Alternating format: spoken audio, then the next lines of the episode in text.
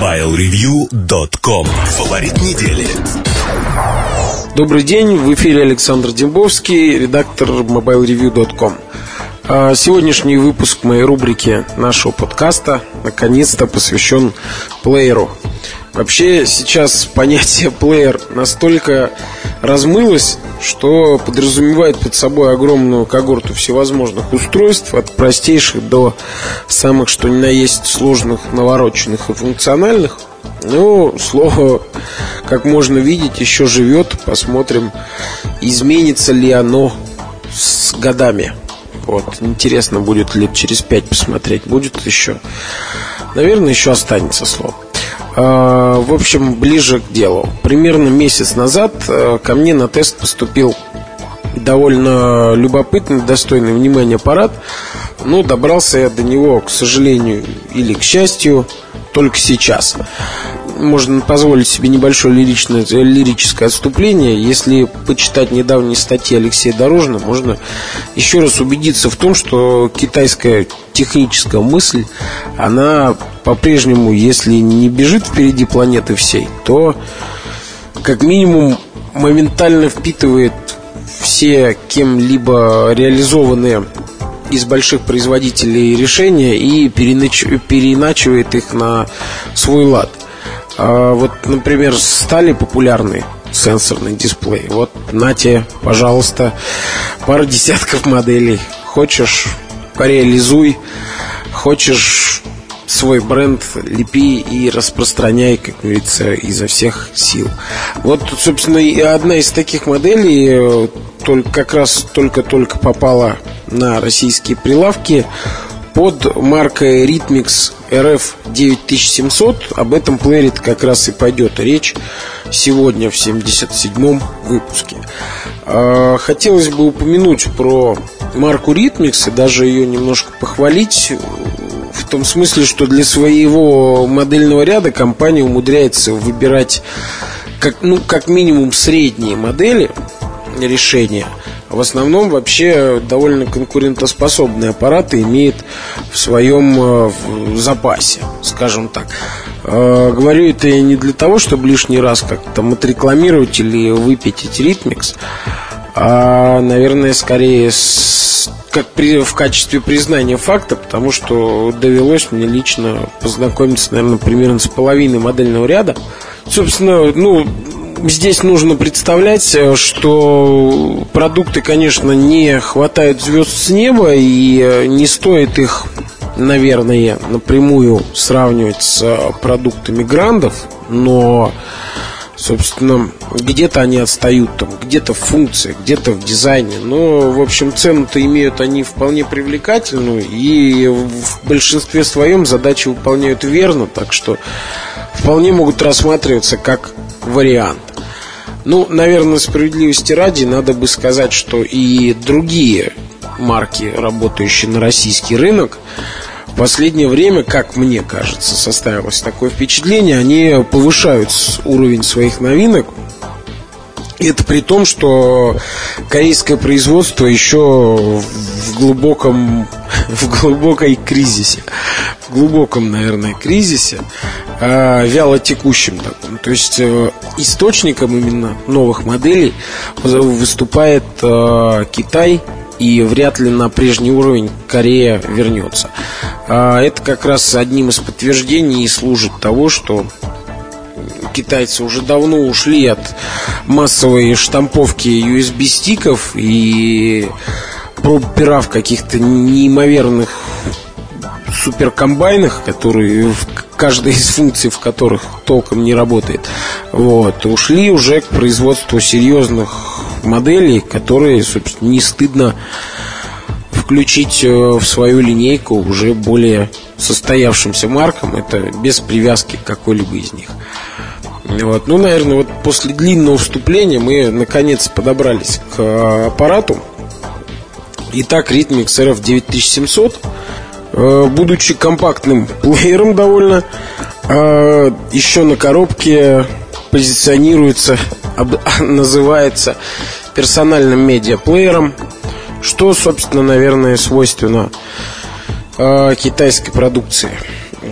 собственно, по своей компоновке и даже частично по внешнему виду, собственно, аппарат напрямую, как говорится, ориентируется на сегмент, ну, не сегмент, а, ну, в общем, нишу, ранее созданную такой знаковой моделью, как Kavon D2. И в сети уже появились обзоры, сравнительные обзоры этих двух устройств. Вот не знаю, я нахожусь на распутье, сделать ли подобный материал или не надо, поскольку мне кажется, что то, что я читал, обзоры как-то льстивы довольно к RF-9700. Спору нет, даже забегая вперед скажу, что плеер довольно пристоен, но Kavon D2 он не то что не конкурент, он не может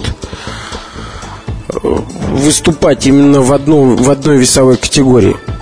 Слишком все-таки много отличий там в каком-то классе. Хотя, если не сильно присматриваться, то плееры действительно довольно схожие.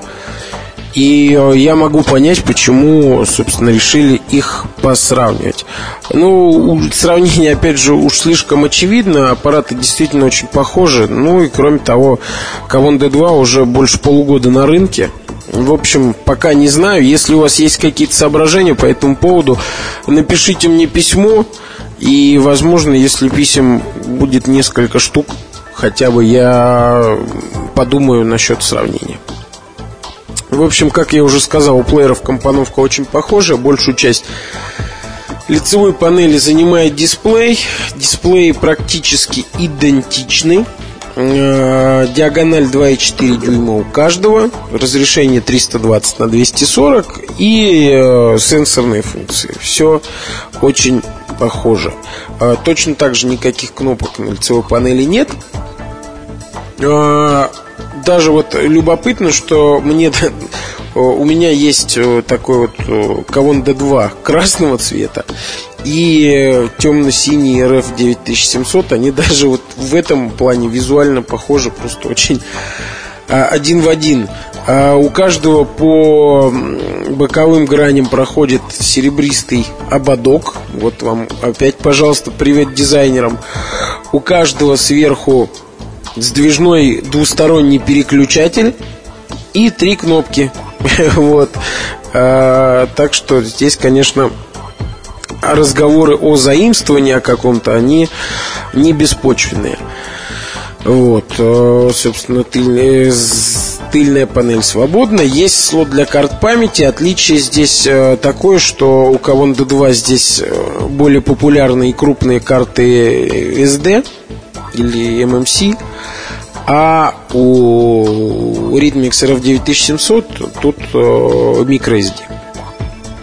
Опять же, не в пользу продукта RITMIX можно сообщить, что полноценный разъем USB почему-то не организовали. Он здесь какой-то проприетарный. Это излишние проблемы с кабелем, с подключением и так далее. В общем, хвалить не за что.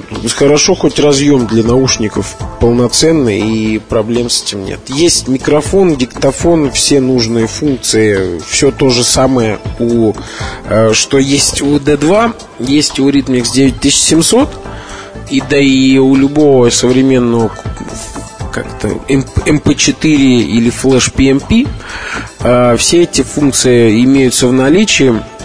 Поддержка аудио-видео, графики, текста. Но все-таки 9700 здесь немножко зайду сразу с интерфейса, который на деле, наверное, не очень хорошую службу служит.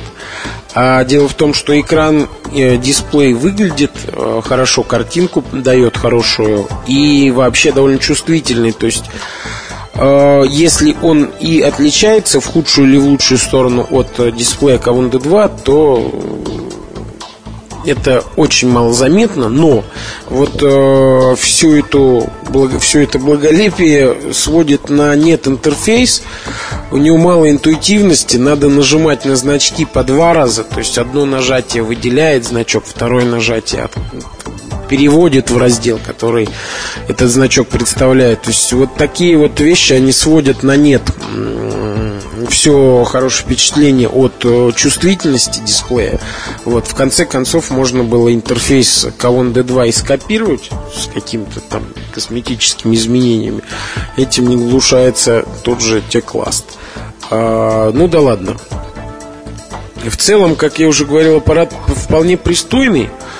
Ну, если, опять же, не сильно придираться к относительно вторичному дизайну,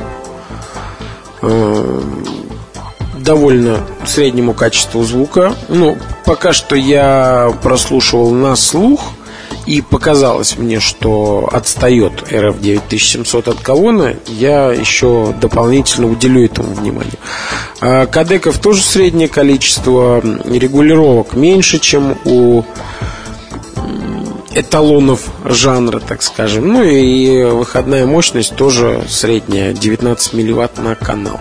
Но вот в качестве альтернативы вообще портативного плеера с сенсорным дисплеем RF-9700 довольно неплох. И, собственно, вот все это изложено довольно сумбурно в рамках подкаста.